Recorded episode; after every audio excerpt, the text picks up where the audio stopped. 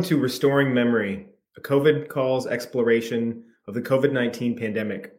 This is a special COVID calls episode that is part of a longer series of the program that started March 15th at 5 p.m. Eastern Time, a deep dive into exploring and reflecting the first two years of the COVID 19 pandemic. My name is Jacob Steere-Williams. I'm a historian of epidemic disease and public health at the College of Charleston, and I'm so glad to be hosting a series of episodes for this special program you can catch most of them. I was literally before I jumped on here, I was listening to uh, Scott's episode from uh, the past hour with regular host and founder of COVID Calls, Scott Knowles. Scott began COVID Calls, a daily discussion of the pandemic with a diverse array of disaster experts, on March 16th, 2020. We're doing this marathon of episodes to mark the 500th episode of COVID Calls, which is an incredible testament to this public history project, to this digital archive, which was being launched and for the record, this is episode 492. So we are super close. I feel like you get into single digits and, and something else is going on. So today on, on COVID calls, I want to do a deep dive into COVID metaphors, into COVID history, into COVID research networks, and to COVID emotions. A big topic with some amazing guests. And what's so what's so cool about this episode today and having these two guests on is not only are they both brilliant historians, but but they're friends. So this one's really meaningful for me uh, today as we we we we end this uh, this part of COVID calls, not ending COVID calls, but but maybe transitioning it into something new. So my first guest is Dr. Agnes Arnold Forster, who's a historian of medicine, healthcare, work, and emotions at the London School of Hygiene and Tropical Medicine. Her first book, The Cancer Problem, was published by Oxford University Press in 2021 a pandemic book um, in all of its illusions. We were just talking about that before the program. Uh, it's currently on my desk. Uh, Agnes is currently a co-PI on the project Healthy Skepticism, a Wellcome Trust and King's College funded multidisciplinary project about healthcare dissenters and anti-establishment voices. For several years before that, um, you may know if you're a listener of COVID calls, she was part of the Surgery and Emotions Project, um, and a second monograph that um, she has coming out. So two pandemic book babies. I need to process that. Um, it's called Cold Hard Steel: The Surgical Stereotype, Past and Present, coming out this year with Manchester University Press. Agnes, welcome back to the program. Thanks so much for having me. My second guest is Dr. Nathan Crowe, who's an associate professor of history at the University of North Carolina, Wilmington. He's been expert on the history of 20th century biology, biotechnology, and biomedicine in Anglo American scientific culture. His book, which is also on my desk, I, I didn't put their books on my desk today. I swear, like I have many right now, and their two just happen to be on there. Uh, Forgotten Clones, The Birth of Cloning and the Biological Revolution, charts the emergence of cloning techniques in cancer research after World War II and the complicated matrix of cloning science and cloning publics into the 1960s. Nathan is currently working on several projects related to understanding biotechnology. So, welcome to the program, Nate. It's good to be here finally before number 500. So, so I want to start somewhere that you, that both of you will um, will will be familiar with, and and probably a lot of the listeners to COVID calls will be familiar with. I haven't heard anybody um, talk about this historical moment in in terms of COVID, and and I just want to sort of playfully start here. So I want to start in in January of 1971 when American President Richard Nixon, in his State of the Union speech, declared a war on cancer. He implored that the time has come in America when the same kind of concentrated effort that split the atom and took man to the moon should be turned towards conquering this dread disease. He signed into law the National Cancer Center Act of 1971, which established the National Cancer Institute. But by the early 1970s, as, as both of you well know from your own work, neither war metaphors or explaining disease or for explaining disease or cancer research networks were new. The rhetorical framing of Nixon's 1970s war on cancer holds importance probably only in its rhetorical framing, in its epistemological pushing of cancer as a metaphor for scientific work and for social ills. Today, of course, and, and, I, and I'm sort of thinking back to, to how I teach cancer, probably based on you know the research and publishing that both of you have done um, in my classes, cancer still carries this kaleidoscope of meanings into 2022 and, and continuing through the COVID 19 pandemic. I was looking um, actually at um, the, the mortality and morbidity statistics for the last couple of years uh, for the US, and cancer, of course, still is top two. Um, 2019 and 2020. In the past couple years during COVID, historians and the broader public have grasped to find analogy for understanding COVID 19. And we've turned to past pandemics. I think there's like a history of a history waiting to be written, like a, a meta history of how historians of medicine have tried to make an analogy to COVID using past pandemics. And i have been trying to think about what it means to even study that. Um, we've turned to cholera, to plague, to flu, to polio, to tuberculosis, to HIV/AIDS, to Ebola. And each time I read one of these um, these accounts by by a colleague, um, I, I read them with interest, but then I'm also sort of lost at the end. I'm lost in the historical analogies. They keep falling short. And I and I keep thinking, especially in the run up to the the 500th episode of COVID calls, how how to begin to historicize the first two years of the COVID 19 pandemic, and and recognizing that that that historicizing is something that is ongoing and it has to be ongoing as the pandemic continues to unfold and morph and change. But how are we going to fit this disease into our disease histories? I think that's like as we sort of wrap up this to the 500th episode of COVID calls. I think that's for, for, for me, and I think for my guests today, um, as historians of medicine and science, that has to be at the forefront as we continue, you know, practices of, of teaching and public outreach and communicating to various publics. We have to find ways to to to, make sense of this. Um, so I've been thinking a lot about our failures, actually, as historians of medicine and public health, and and how maybe we need to to find new metaphors, to find new analogies, to find new frameworks to understanding COVID and fitting into COVID. So, you know, I think one thing we've done really, really poorly is to try to box COVID into past pandemics that are temporality, temporally and geographically bound. So, you know, COVID isn't cholera 1831. It's not influenza 1918, 1919 we we like to bound those past experience in particular ways, but but COVID is proving that we can't do that to explain the right now. So that has me thinking, and that's why I want to I, I want to bring um, Agnes and Nathan on the program today. It has me thinking a lot about cancer, and and cancer is so fascinating because cancer and cancer history is a murky history.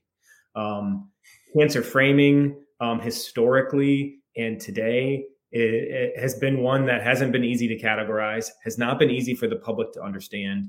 Um, studying cancer, bounding cancer, appropriating cancer. Cancer seems to just fall um, only to metaphor. Um, and and I wonder if there's a there's an interesting analogy there for for COVID and for understanding our assumptions we made about COVID and then thinking about COVID history. So I want to uh, uh, that that's the sort of jumping off point for our conversation today. And I want to start with just some basic but but some really deep deep question for for Agnes and Nathan, and and and that is, you know, you both have spent a long time studying cancer, um, and and I wonder how you've been thinking about and if cancer is a useful model for thinking about COVID and the history of COVID. What are the the benefits of that, and what might be some of the limitations? Agnes, I'm going to start with you. I suppose my answers are going to be a kind of collection of thoughts rather than anything really um, coherent or, you know, a good sort of. I don't. I didn't have my line on this yet. I suppose is what I'm trying to say. Um, but obviously, you know, if you are a historian of cancer, or I mean, indeed, any kind of historian, or indeed, I suppose, a person that moves through the world in any capacity, um, you are likely familiar with the metaphors that surround cancer. And if you are a thinking person that moves through the world, you're also probably a little bit skeptical of some of those metaphors. Um, and you know the, the, the shortcomings of those sorts of metaphors are in some ways really obvious, right? Is that you know the, the back metaphor, the one the, the Nixon metaphor is is is problematic not just in a kind of national sense, but also in an interpersonal sense. You know, individuals winning or losing a battle, a conflict with a you know it, it, it, essentially an agency-free entity um, is, you know, is, is problematic to say the least. And so to suggest that we should use cancer as a metaphor for COVID, you know, should set up a few alarm bells, right? You know, it's obviously something that is potentially fraught with, you know, the possibility of importing all of the things we don't like about cancer metaphors into COVID metaphors. Um, but then, you know, the other end of the spectrum, or at least a kind of another side to that conversation, is that humans are very bad at understanding things without some sort of recourse to metaphor. And especially things like cancer, you know, the kind of, you see this sometimes in critiques of cancer metaphors. You're saying, well, we should be talking about it only in medical terminology. only in stripped back, emotion free language. You know, that's also in some ways an impossibility, right? All language is imbued with metaphor, and especially, you know, even the ostensibly value free, emotion free language of science and medicine is itself imbued with all of the kind of emotional baggage. You know, these things are always descriptive enterprises, right? They're always kind of imaginative enterprises because we're talking about something that even on a kind of very clinical level is quite hard to comprehend. And the problem with cancer is that you know, everyone knows is it's this huge, baggy, capacious category that collapses within it a million different types of illness. You know, you can have a cancer that kills someone within six months. You can have a cancer that someone lives with for 15 years. And there aren't that many other disease categories, I would say, that have that huge diversity. You know, you wouldn't call two diseases that are so different in experience and symptomology and outcome and treatment programs or whatever the same term. Um, and so to make sense of that in any way, we have to use some sort of analogy, some sort of metaphor. Even the word cancer, right, is almost itself an analogy or a metaphor. Um, and I think that's one of the things maybe. So one, I think we should be cautious. And I also don't know how you make sense of something as big and as scary and as complex as any disease, but especially cancer, without that sort of, you know, help, that sort of linguistic rhetorical help. Um, and I think that applies to COVID as well. I mean, there are so many obvious differences between COVID and cancer, not least in their biology, their pathology, or whatever. But in terms of their capaciousness, their emotional import, and also their diversity. I mean, this is something I've been thinking a lot about with COVID, and it's one of the things that makes it a very difficult disease to talk about and to legislate about, is that it does have this hugely diverse. Um, you know, two people can be infected with this ostensibly the same virus and have incredibly different um, experiences of that virus, even if they're both, you know, vaccinated with the same number of vaccines, they've been vaccinated with the same vaccine, you know, that they're both sort of people in their 30, you know, the kind of classic easy patient, right? The 30 year old healthy, whatever. And they can still have very different experiences, very different trajectories. One could get long COVID, one could not. No, I had COVID over Christmas and it was, it really was a bad cold and it was a pretty mild bad cold at that. Um, but obviously that's not the experience for everyone. And so how do you make sense of something that is not just symptomology, very, in terms of symptomology, very different, but also in terms of its meaning for different people, its import, its impact, its like kind of, uh, you know, the sort of emotional baggage it carries is going to be very different for different people. The only way to make sense of that maybe is through metaphor. Um, and that is something that it shares with, with cancer. I mean, the other thing I think that is perhaps, you know, has the kind of commonality between the two and this is, I think, increasingly part, obviously, of the COVID rhetoric. And we can talk about whether we think this is a good transition or not. But the sort of notion of COVID becoming part of life or becoming part of everyday life. Because cancer, even though it is in some ways the like quintessentially sort of the, the superlative disease, right, in some senses, right? It is the disease you do not want to get. It's the disease that carries it, you know, the closest associations, I think, with a diagnosis of death. Um, you know, wrongly in, in many cases, but that doesn't really matter in, in, lots of these cases. And um, you know that it's it's the bad disease, um, and yet it is also something that is quotidian. It is you know we all will know someone who lives with, dies from, gets cancer, and you know likely at least one of us three will get it or have will have had it at some point in our lives. Um, maybe even two of us, or three, you know, the way statistics work. But it's so sort of quotidian and it's something that we do live with. Um, and in some ways, COVID also tracks that because it is an incredibly serious illness. It has killed a huge number of people. But it is also something that we have had to live with, even if we disagree with some of the political framing of that living with, or the sort of political trajectory of some of that living with. It is nonetheless something that is part of our day to day lives and has been now and you know, I, I, don't know about you, but sometimes I find it hard to remember or imagine a life before COVID. You know, my and my life in in many ways, you know, although it has transformed in in all sorts of ways, it has also continued in much. You know, your life continues um, under COVID in some form or another. And so that kind of living with disease as well as against disease, I think, is a big part of the COVID experience, the COVID sort of analysis, the COVID history, as it is the sort of cancer history. Yeah. don't know if any of that makes any sense, but yeah, yeah, well, I know a few things, and then and then I'll then I'll have Nate jump in. Um, one is one is that I think like I'm not sure, like you know, we can point to 71 in in in, in this rhetorical framing of a war on cancer and and all of its problematic baggage as as a like grasping at a model of cancer research and and cancer mobility, but but I don't know what the COVID metaphor is. I, I think we're still struggling with multiple metaphors for COVID, um, and those metaphors seem to me to all be politicized.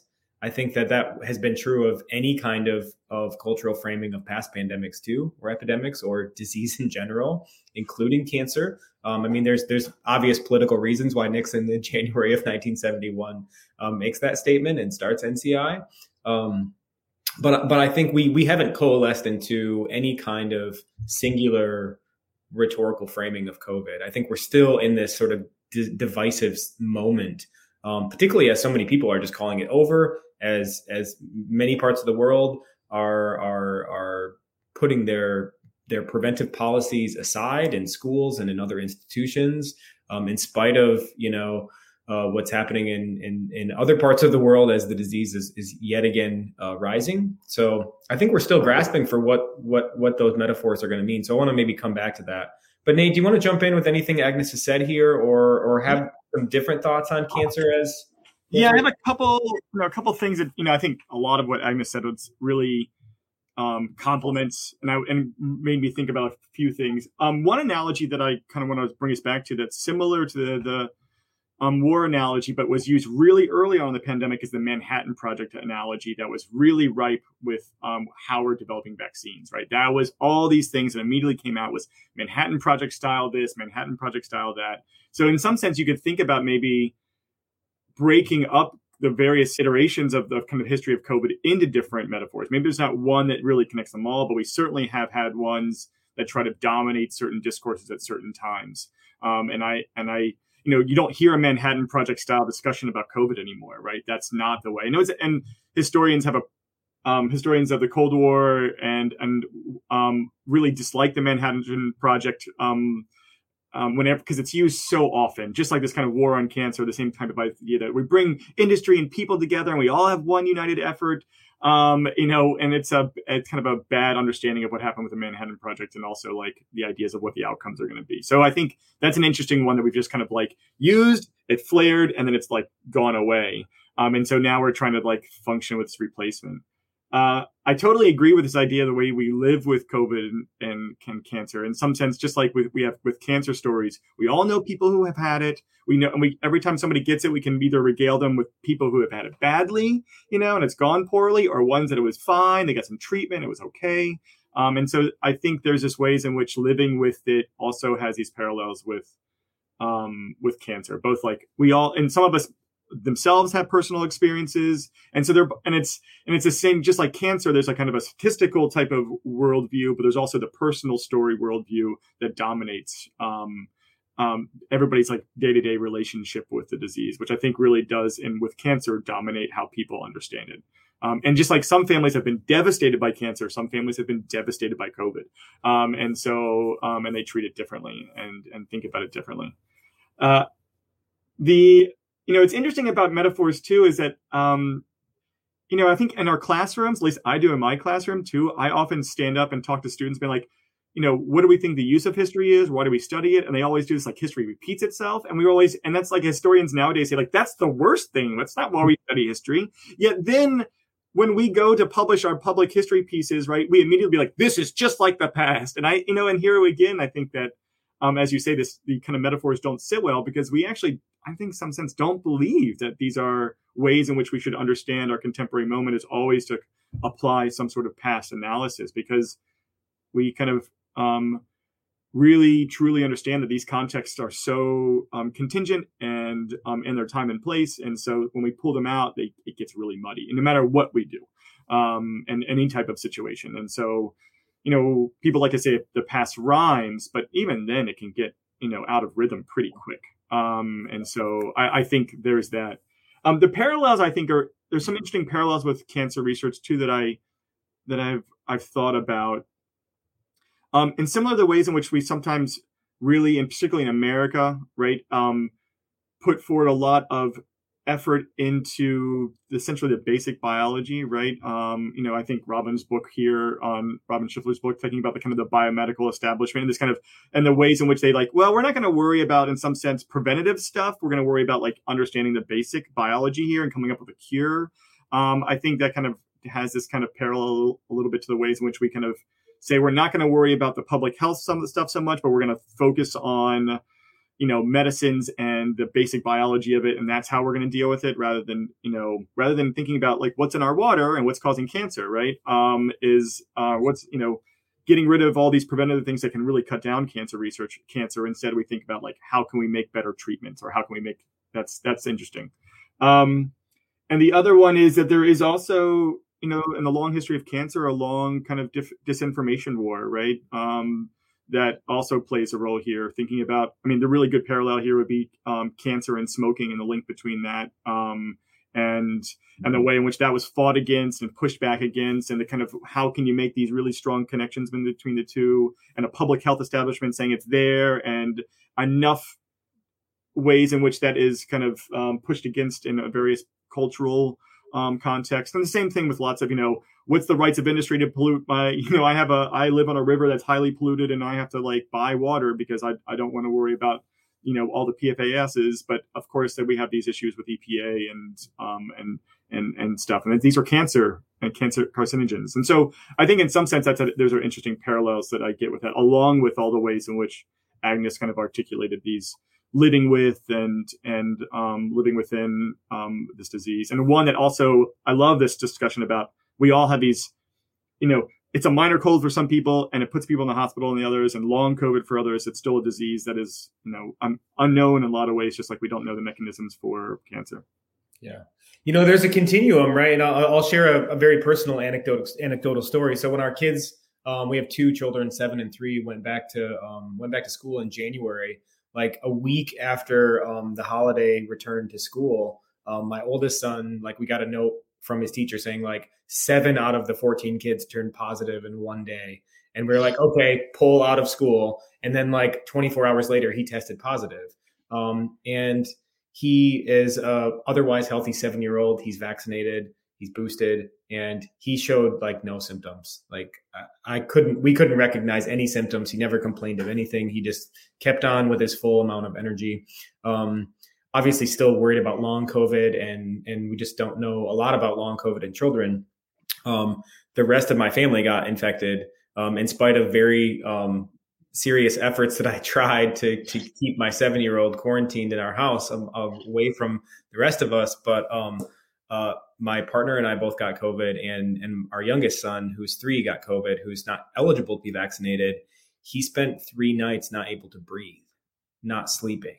I mean, we I was uh, dreadfully afraid for his life, um, and and and and his experience was not like the rest of ours experience. And we're in the same household, we're in the same familial unit, and that to me, like, there's there's got to be some interesting metaphors for cancer there too, because you know if we think about risk, and I've been thinking about risk a lot, and you know there's a there's a huge body of research on risk, and and um and and I think moving forward, because so many governments have given up on on preventive public health, what basically governments have told us in 2022 in many, although not all parts of the world, certainly in America and in the UK right now, is that you're on your own in in in mitigating and navigating COVID. And what that's going to mean, I think there's an opportunity for public health officials not just to give up and despair, because what you know public health officials I've been talking to and speaking with on COVID calls are like, that's not public health. Like what this we're transitioning to is literally the opposite of public health. And and and i think there's an opportunity yet for public health officials to say like what we really need to be doing is ed- ed- educating everyday people on notions of risk and and it turns out as you both know there's enormous amount of research and and public health messaging for other types of diseases and risk. Think about how we talk about you know different types of cancers. And and we don't do that uniformly with all types of cancers but we do talk about the risk associated. I mean the classic example is, is smoking and lung cancer right? It's literally framed as you know the beginnings of risk factor epidemiology in the 50s and and we we talk a lot about risk and and the development of different cancers. And i wonder if there's something there that that at least you know public health authorities, but the broader public can start thinking about as we move into whether we like it or not a, a, a different stage of, of the covid-19 pandemic where um, you know as you said agnes like living with it is something we're going to have to do even though that's such a politicized phrase that like it's it, it sounds like fingernails on a chalkboard to me when people say living with covid but it's it's obviously true um, but i think that's that that phrase has been weaponized as a one to to stand in to mean that covid isn't serious and i and i and i and i wonder if there's analogies here to cancer because i think yeah, I, I, hear about, and if, I'm sure both of you have had too. You know, experiences of friends and family and coworkers who um, who get diagnosed with colorectal cancer or with liver cancer, and they die in three months. And and other folks who get diagnosed with uh, very different types of cancers who get treatment and recover and and and so the the cancer the multiplicity of cancers and risk i think is, is an interesting way to think about long covid and continuing to deal with covid because we're going to have to navigate what that risk means to us differentially in our populations i mean i i do think there's so many things that you both said that i want to respond to but i'll try and keep it succinct but i think one of the things that's always struck me about um, talking about covid and this is a you know familiar truism, right, is that COVID hasn't created societal or, prob- or problems in society when it comes to healthcare and medicine access and inequalities. It's just either exposed them and, and deepened them. It's deepened those sorts of pre-existing channels. And so our like capacity to like deal with, think with, cope with whatever COVID is incredibly dependent on how we have um, built ourselves up around other illnesses that we've lived with. Mm-hmm. Um, and so I think with something like risk, um, you know, there is a sophisticated literature on risk when it comes to cancer and a huge amount of research, but I'm not sure how well it has actually translated to, you know, it is an incredibly difficult thing to communicate to people. Um, and it is, I think, often very, there's a lot of research into, you know, how certain things can override um, you know, that you're just using the word cancer in a diagnosis can prompt very extreme treatment pathways that are taken on by patients because it carries with it this particular threat that sort of, sort of isn't doesn't really tally to the actual risk or the sort of actual likelihood that, that person is going to die very shortly or get very ill very quickly. And you know, it's very difficult to communicate something like you know certain. I mean, smoking I think has probably made it the sort of the best transition to the public space. But you know, the consumption of processed meat, for example, and it's very difficult to communicate what the risk of, and it's also because it's quite hard to actually put your finger on, but it's very difficult to communicate the risk of something like that to eventual cancer outcome. And so I think our ability to communicate risk around COVID or to understand risk around COVID is sort of dependent on confusions or complications or complexities that already exist in the way that we talk about medicine and healthcare. Mm. Um, but I did want to say something else about like prevention and public health and all that kind of stuff. Because I think that one of the other similarities that Nate was saying that reminded me of another thing that I think it's not so much a similarity between COVID and cancer, but a con- point of connection, which is exactly this thing, this sort of focus on the high tech of medicine. And you know the Manhattan Project of vaccine development, you know this huge emphasis. And this is, I mean, it's interesting you're talking about the Manhattan Project because, as far as I know, that really wasn't a metaphor in the United Kingdom for sort of obvious reasons, right? Um, but that didn't mean that we didn't have our own sort of, you know, kind of very jingoistic kind of narratives around, you know, the British AstraZeneca as an example. You know, the, at one point our health secretary wanted to put the Union Jack flag on every vial of AstraZeneca that was sent out. You know, it's all that kind of like bizarre sort of scientific nationalism. And you know, this huge kind of like scientific project, this high science project um, to really the detriment of, you know, vaccines are great, right? We all love vaccines. Well, we all love vaccines, I assume. Um, but, you know, but they are only one part of a, you know, a robust public health strategy or a robust preventative, you know, setup. And I think one of the things that has been, and I'm sure this is the case in the US as well, but I just know about the UK situation better. Um, you know, cancer the treatment of cancer, the diagnosis of cancer has really suffered as a result of the pandemic. You know, that our healthcare system has really failed to keep up with some of its like basic services, right? And cancer is a basic service or a fundamental service. Um, and you know the things that have um, been difficult about the sort of delivery of cancer care has not been that we've got less good science over the last two years or less good chemotherapies. It's that we've got less good basic health services like primary care physicians who have time to diagnose patients or to speak to patients or we've got less good you know our administrative structures have been messed up all of that kind of low tech low tech but kind of fundamental sort of administrative tissue i suppose or connective tissue of a healthcare system that is you know vital to the running of a healthcare system or vital to keeping people healthy or, or, or returning people to health has been absolutely disrupted. And I think you can see a sort of parallel between you know this sort of real emphasis on on on sort of technocratic developments or high scientific you know investment really is done at the detriment of you know quarantining mask wearing the kind of nuts and bolts of public health and the nuts and bolts of cancer prevention even cancer care have really fallen by the wayside. And I think that is, you know, a fault of governments in terms of their investment in public health, but it's also, you know, we all bear a certain degree of culpability in our kind of, you know, romanticism and our, our sort of emotional investment um, in, you know, the promises of, of, of magic bullets and the kind of mysticism of laboratory science. Um, and I think, yeah, so that's another thing. I think, yeah, I mean, even to kind of connected to, to the kind of health policies in the United States, I mean, that, that kind of discussion about primary care physicians, you know, the CDC here in the United States tells people to kind of have risk assessment conversations with their primary care physicians. And, you know, in America, lots of people don't um, because they don't have insurance or because um, for lots you of don't have a primary care physician. Yeah, there's a, like lots and lots of ways as if, but that the ways in which is there's an assumption that a connective tissue is there and they rely on it, yet it's not. Um, and so, and who has the best discussions about risk? It's probably those types of discussions, not mm-hmm. not being informed about individual risk can't be done by a talk show host, right? It needs to be done with somebody who knows your own personal uh, medical history. And so, uh, you know, I think that's a really good thinking about. Yeah, there's a risk thing, but there's also there's no way to communicate that risk at an individual level in many of our healthcare systems.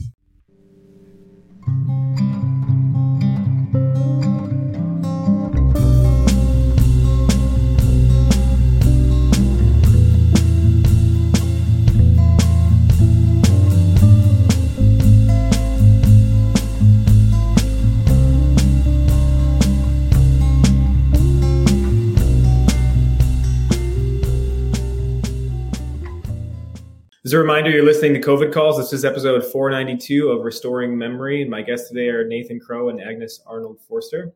So uh, I want to I want to talk a little bit about um, this this laboratory question you bring up, Agnes, and and uh, real ways of studying laboratory biomedicine, but also some of the um, imaginaries of, of laboratory biomedicine, because it's something that I've, I've been thinking a lot about um, and, and trying to understand. And and so two ways to think about this. One is that um, in our the first episode of this 500 run series, uh, I guess two days ago on March 15th, um, Christos Lynteris and uh, and Monica Green and I and Scott all chatted about origins and how to think about COVID 19 origins and and is there a way to think about origins? And of course, we all said like there's not, and any kind of way to pinpoint origin is a really faulty kind of problematic um, way. Um, yes, there's a kind of biological reality that we need to understand spillover and epigenetics, and we need to understand COVID, uh, SARS-CoV-2 in terms of its its bio- biology and evolutionary biology.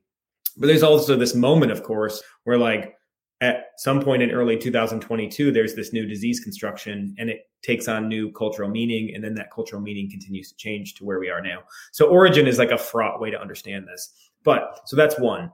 Um, but the other is I keep asking myself, and, and, and Scott and I were talking about this the other day. I think anyone who's paying attention to COVID and, and who uh, who studies the history of of science and medicine and, and, biotech knows that like studying the coronavirus family is not new. Um, and and and there have been research teams all over the world studying coronaviruses and virology and vaccines from the 60s and and i want and like i keep asking myself like is that the history of covid like the history of of, of studying covid-19 has to like then draw a string back to the study of the family of coronaviruses and like something that that I think is very simple. I mean, it's complicated, but but like it, it, it in terms of like a historical exercise is something that I, that I hope somebody starts doing is just like an institutional history of, of of COVID research. And and and I think the other reason I wanted to have you both on here today is because cancer seems the obvious kind of metaphor. And maybe it's not just a metaphor. Maybe it's just a, a historical frame of, of, methodology of how to begin thinking about if we want to like destroy the origin moment of the spillover or maybe think more deeply about the origin moment of a, of a biological spillover human animal non-human is is thinking about these research networks going back and I, and I bring this up because i think there's a real institutional history that can help us understand this build up to this like biotech arms race that we found ourselves in in 2020 and into 2021 but also like if you following the the cultural stories too so here's where these like can mesh onto one another. If you're following the cultural origin story myths there's still like huge fears about a lab leak. And and those lab leak stories if you're following them um, there was a who investigation and report on this even and and a lot of them you know link a singular lab in, in wuhan with a singular research team.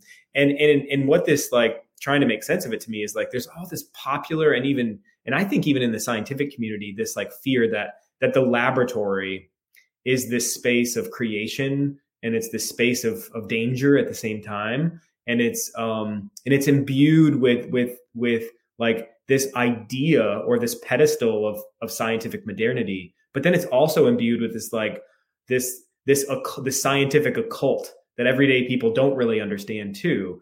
And and and and that seems to be completely wrapped into our covid imaginings right now. So i'm wondering um nathan maybe let's start with you. Like your your book really does chart the the institutional research networks for cancer research. So how might we use that and not replicate it because i think like that's as we talked previously that's like maybe not what we can best do as historians. But how can the research into cancer which like as you show studying cancer from from the 30s 40s 50s 60s was a really complicated set of different fields having to come together different people having to collaborate across fields and disciplines and across the world to try to make sense of of of not just the multiple meanings of cancer but some of the the basic biological research of nuclear transplantation. So I'm wondering like how your research thinks fits in with studying COVID and drawing a longer line back maybe to the 60s. Does that make sense? Yeah, it does. Um, you know, and two things too. I, I want to kind of kind of pop in. I think I feel like I haven't heard much about this, and maybe it's because I haven't um, seen it. But you know, I can't believe that more people haven't talked a little bit with the lab leak theory about that. The event that happened, I want to say in 2012 when remember there was a fairly large worldwide uproar when researchers i feel like in the netherlands maybe created a flu that was airborne using um what was it? Um you know a certain animal a certain lab animal right? And they were talking about and, and, and then there was a huge kind of question about whether or not that should be published because they didn't want people to be able to replicate it because it could lead to a pandemic. And so there very much was this a lab has created a kind of very bad flu virus that could be used as a bioweapon. And then there was questions about whether or not that should be allowed to be published. And then there was lots of discussion about censorship. So these questions about modernity in labs and what they're doing in labs and creating, um, it's certainly there. And I think you could probably trace that back to anthrax and a bunch of other ways in which we think about kind of bioweapons and, and stuff. So there's that um, kind of connected to the Wuhan thing, but um, uh, and it's not and it's not like an ancient memory, but rather one that's something we dealt with rather recently.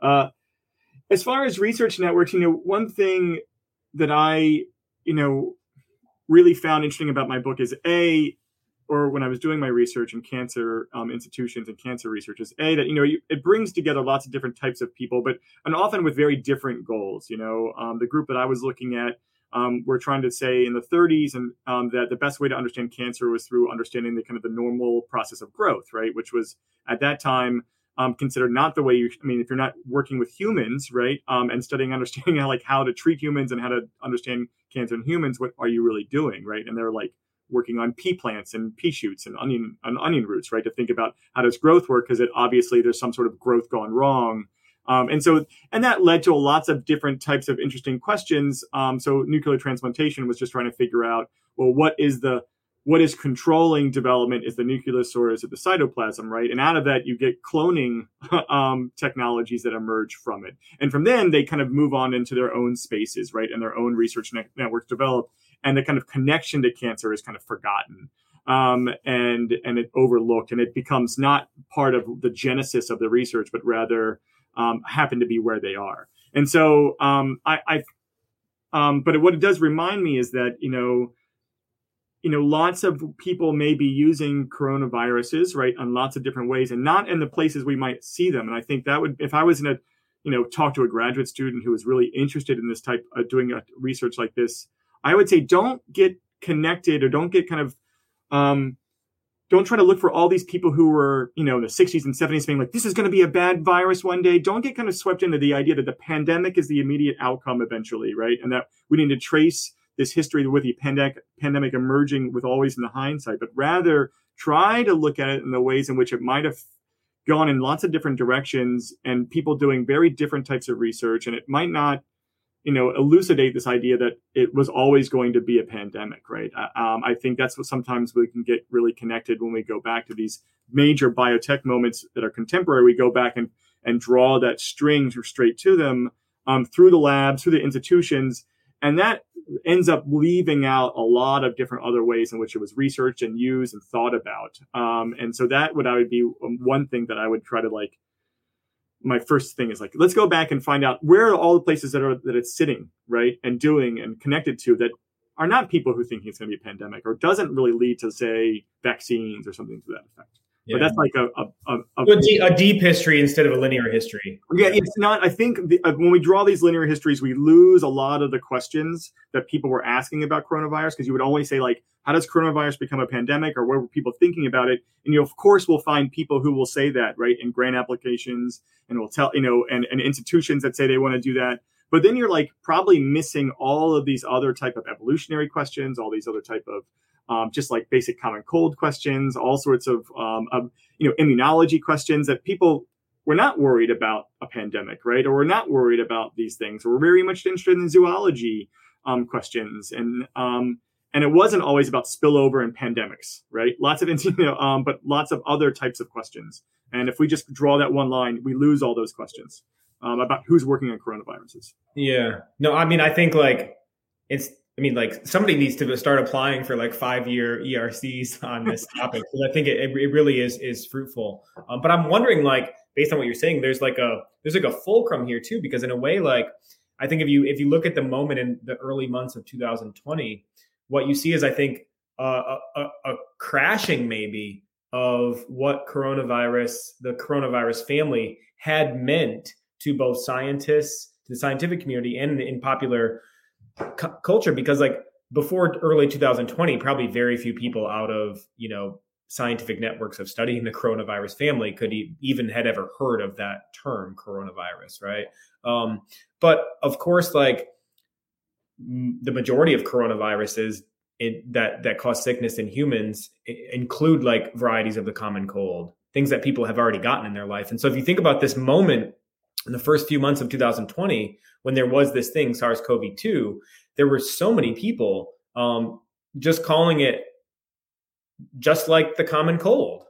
And, and, and that's because of this, even though everyday people didn't even know what the word coronavirus meant or that some of the coronavirus's family were actually causes of the common cold. I think that somehow did translate from the scientific community very, very quickly because I bet you could go back and find reports from March and April of 2022 where in everyday news reports describing what this new mutated virus was, they said, oh, the, the family of coronaviruses, some of which cause the common cold. That can lead, as we know as historians, in really quick, indelible ways to deep cultural meaning. And I wonder if that that's like so in order to understand this like this set of origin stories over COVID-19 and our response to it, and and honestly, like now where we have gotten today and might continue to go, like part of it is like that deeper history of of coronavirus inflects how we responded to its immediacy. So that's maybe one side. The other side of the fulcrum of course is like is going back to the tech solution. So the emergence of of of of covid-19 vaccines by late 2020 and into 2021 was 100% because scientists had been studying coronaviruses for so long. The, the, the vaccine technology depended on studying, you know, previous strains and mutations of, of COVID-19. So there's like real scientific progress, I think that we'll look back and see as a result of this deeper history of coronaviruses, but then also this inflection of like COVID denialism because of that very same thing. Agnes, you want to weigh in on any any of that? Yeah, loads of it. Um, and I mean, one thing I would say quickly about um, this idea that um, certain assumptions about a disease or or, or um, aspects that are essentially true about an illness or are, are true in some ways that then can be very can move with incredible speed and then become incredibly enduring in terms of like popular perceptions of an illness. I think that there's you know something in there when I have looked at the my book is about the 19th century and um, cancer cancer sort of associations with or assumptions that cancer is contagious in some way. Um, at one point in its history, and it is also partly true about some cancers. And at some point in its history, there was a sort of concerted, almost a consensus that there was a sort of potential contagious element of cancer. Mm-hmm. But one of the things that I think is very telling about something like that, and, and I suppose also very telling about metaphors and analogies, is that these things can bed into people's minds and stay there for generations, that people can hold on to these ideas, even if they know they aren't true, and, you know, I think that's some of the sort of really difficult things about an illness like cancer and an illness about COVID, like COVID. I mean, I suppose any illness could have this sort of identity, but that, you know, it doesn't need to be totally scientifically accurate for it to have purchase and for it to sort of stay in the ether for a really long time. Um, I suppose one of the things I was uh, listening to you guys talk, I was thinking about, I read for my sins, I don't really know why I did, this to myself, but I read two books about COVID kind of recently. One is um, Spike by Jeremy Farrar, who runs the Wellcome Trust. Um, and one is called Vaxxers, which is about written by the um, two women who developed the AstraZeneca vaccine. Um, and they are really interesting books to read as a pair, and I think provide really interesting and very different models for how you might write a kind of institutional history of COVID. Because Spike is um, written by a you know powerful player in the kind of global health you know, landscape. He's sort of very influential. He's got his, you know, fingers in loads of pies. He's very, you know, friends with all of the, you know, he's constantly name dropping like big political figures and the director of the WHO and all this kind of stuff. And it really reads like a thriller. It reads like a kind of, you know, political intrigue. You know, there's all these sorts of like complicated power plays and, you know, the sort of Chinese reluctance to release data. You know, all of this kind of stuff. It's it's it's it's a fascinating book. I mean, it's an interesting book. It's a readable book, but it's also just fascinating if you're interested in like how you write a kind of political history of disease because you know it has all of the elements of a spy thriller of a drama. Um, and then Vaxxers is at the other end of the spectrum is a kind of deeply quotidian tale of how is the business of science done? How is laboratory science actually carried out on a day-to-day basis? You know, they talk about, you know, their childcare demands, their, you know, commutes. They talk about getting to the laboratory. They talk about what it means to pipette something. They talk about, you know, the all the different people involved in the process. You know, from the Oxford professors right the way through to you know the the lab cleaners, and it's a kind of deeply te- it's sort of a social history, I suppose, of mm. of of of lab science. You know, obviously we need both of those histories, right? We don't necessarily mean, need the spy thriller style, but we need those sorts of histories of institutions that both attend to the place of COVID in these big political, geopolitical conflicts and, you know, sort of cold wars of, I mean, don't want to talk about Cold War right now because it seems to be rearing its ugly head. But you know, you, you need to see that sort of big political machinations that happened around and in and you know inflected the way that COVID was thought and felt about and dealt with.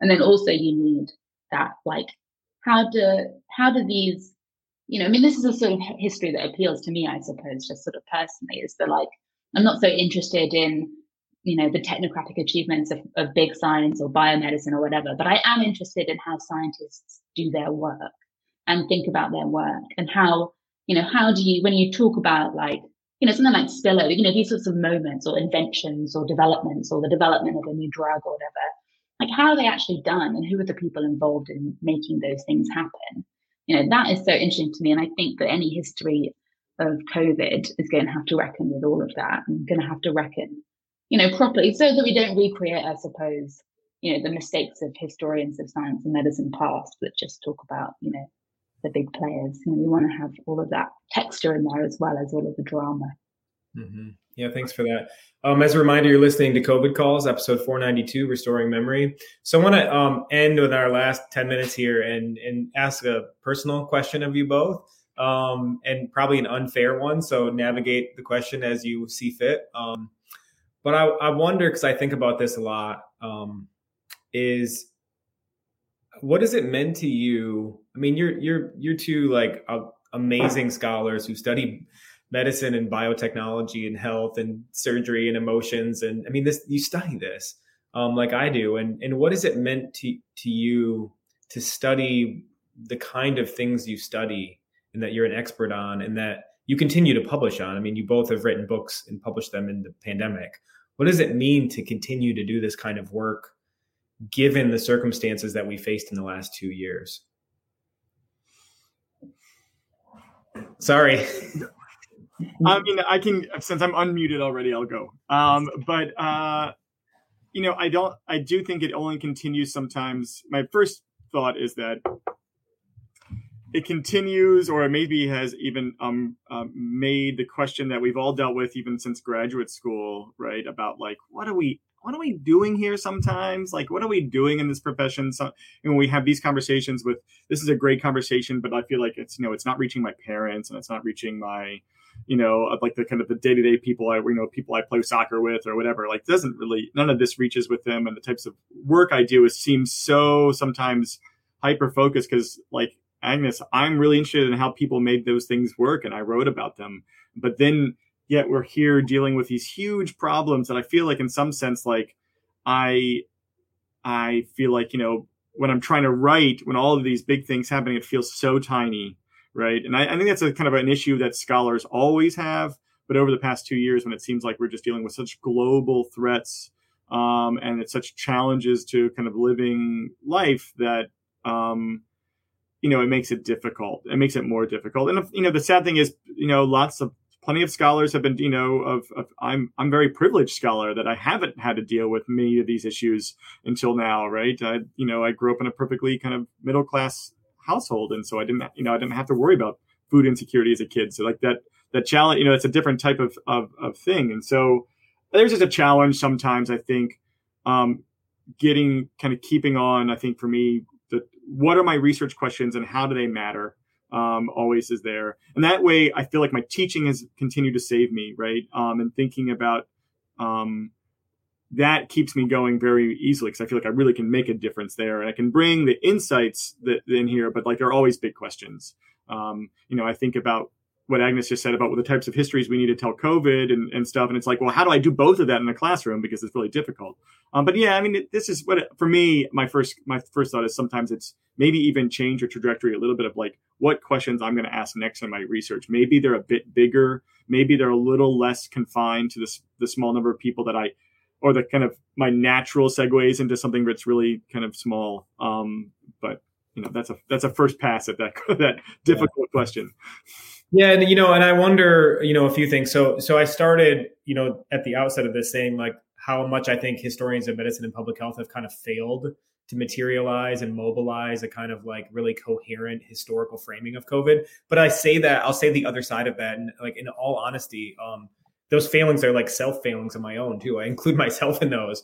Um, but also like I've, I've been, I've never been more proud of our, of, of historians in the last two years who have, who've gotten out there, who have put themselves out there, who have, who've actually like tried to demand that, that the history of medicine and public health and science actually has a seat at the table in policy decisions and in helping people cope and in helping people understand.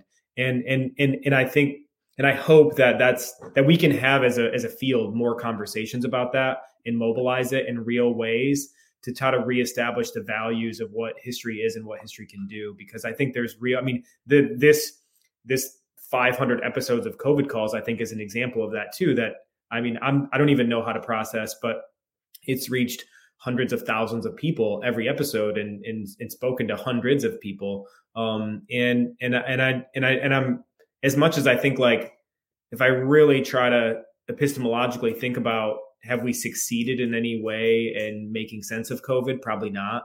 Um, but have we succeeded in in demanding that that the history of medicine and public health and science matters now? Um, yeah, I do think we've succeeded in that in, in some really deep ways. So um, I hope that we can, you know, have more conversations and mobilize around that. Agnes, one of the things I wanted to talk to you about in, in this question, and, and, maybe this is a way to focus it a little bit for you, although feel free to go in any direction you want. It's like so much of your research in the in the last several years has been on the history of emotions, and and I haven't heard enough. And maybe I'm sure it's out there, and I'm just too overwhelmed to pay attention to everything. But where is where's been the history of, of emotions in understanding COVID, and how how can the history of emotions help us right now, and how how have you, as somebody who's been steeped into this this field and this way of knowing the past, and clinicians and patients and practitioners and healthcare systems from the perspective of emotions, how have, how have you felt continuing to study that and then using it to process this as well? Those are those are two kind of like sides of a very deep question. Yeah. um, I think, I mean, I think in some ways your question that was designed to focus it has made it even more difficult, but I'll, I'll, I'll give it a go.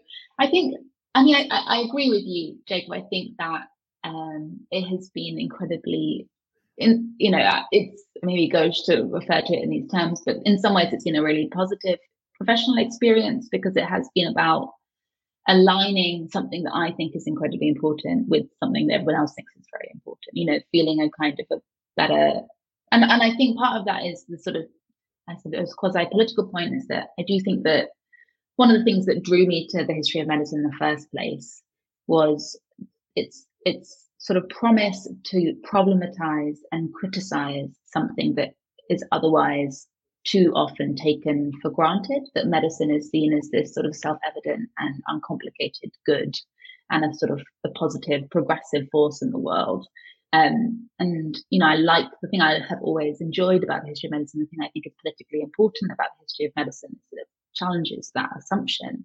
And I think one of the things that's been, you know, productive about the pandemic in that regard is that I think has exposed medicine and science to people. It has made clear these things that I think historians of medicine have been working with for a while. That, you know, that that medicine and sciences science makes make promises that they can't always keep upkeep and that they are deeply politicized and culturally contingent and socially, you know, embedded, all these things that, you know, if you're a historian of medicine, you're used to talking about. You know, I think that you can't really deny that now if you've lived through these past two years with even a passing glimpse at the, you know, the news. Um, and so that I think is a really good thing. And I think that has equipped historians or made it easier for historians to engage in these sorts of more, more public debates. I think as with all the other stuff I was talking about in terms of like how we deal with and communicate about disease, you know, I think the way that historians have been able to intervene in these debates is also trammeled by the way history has positioned itself in the past or how it's been sort of positioned in relation to like policy and public discourse in the past.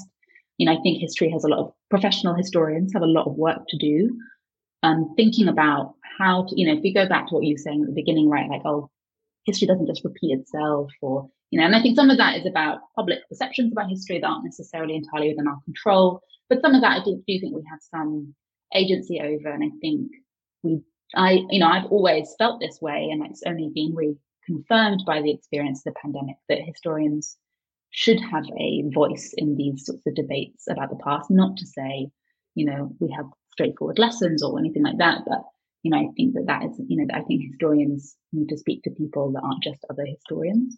Um, not that there's anything wrong with other historians, love other other historians, but you know, we need to broaden our audience a little bit. Um, I think in terms of the like history of emotions, I think one of the difficult things about the history of emotions is it also does exactly the same thing that the history of medicine does, or one of the good things, I suppose, is that it also problematizes something that we think of as universal, straightforward, biological, inherent. You know, we think everybody is going to have responded to this, you know, situation in the same way. Everyone is going to have felt about something, that feelings are universal in time and place, that they are, you know, a kind of automatic evolutionary response to settings. And obviously, you know, going through a kind of collective trauma, I suppose, or a collective experience, maybe more accurately, um, you know, reveals to us actually even people that we think of as incredibly close to us or people who we think sh- we maybe should share a set of an emotional responses or an emotional repertoire with or whatever actually have felt very differently about something. And so, in some ways, I think, again, the pandemic has been useful in underscoring some of the fundamental kind of theoretical claims of the history of emotions. Mm-hmm. Um, and I do think that having a richer public discourse about feeling, whether that's when I was last on COVID calls, I was talking about physician well-being specifically, or like how, how healthcare professionals have emotionally dealt with the pandemic. Um, and I think, you know, that is an area that probably will have benefit, will benefit ultimately from the pandemic because I do think that, that has, ex- it's not a new problem, think it has received greater focus and, and attention and a more critical eye as well. So a more kind of critical and concerted effort to make people's feelings about work, you know, more productive, better, nicer. And that obviously applies to work of all kinds. You know, I've just um, created a volume on emotions and work. And I think, you know, work is obviously something that has been really taken under the microscope these last two years, whether that's about reconsidering, you know, what your job means to you or what you think the, the purpose of your job, as we are talking about now, how it's changed the way our working lives are actually kind of function.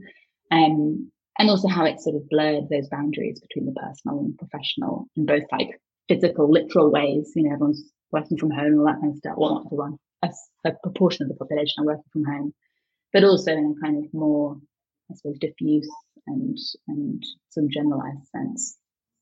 So yeah, those are my thoughts. those, are, those are those are all really amazing. Thank you both so much. I am uh, I'm respectful of your time, and I know you both are super incredibly busy. So I just want to thank you both, friends Nathan and Agnes, for for joining me today and and being part of these 500 episodes of the first two years of COVID calls. And and really today was really great because it it it, it helped to crystallize for me some of these deeper reflections.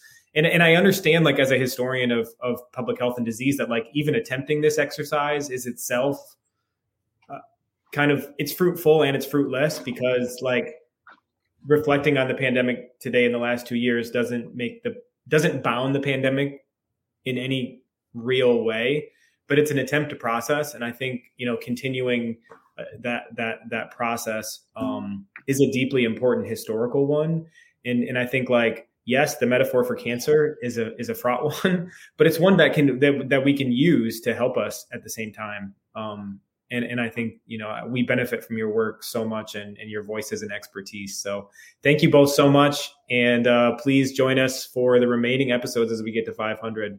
Thanks, everyone.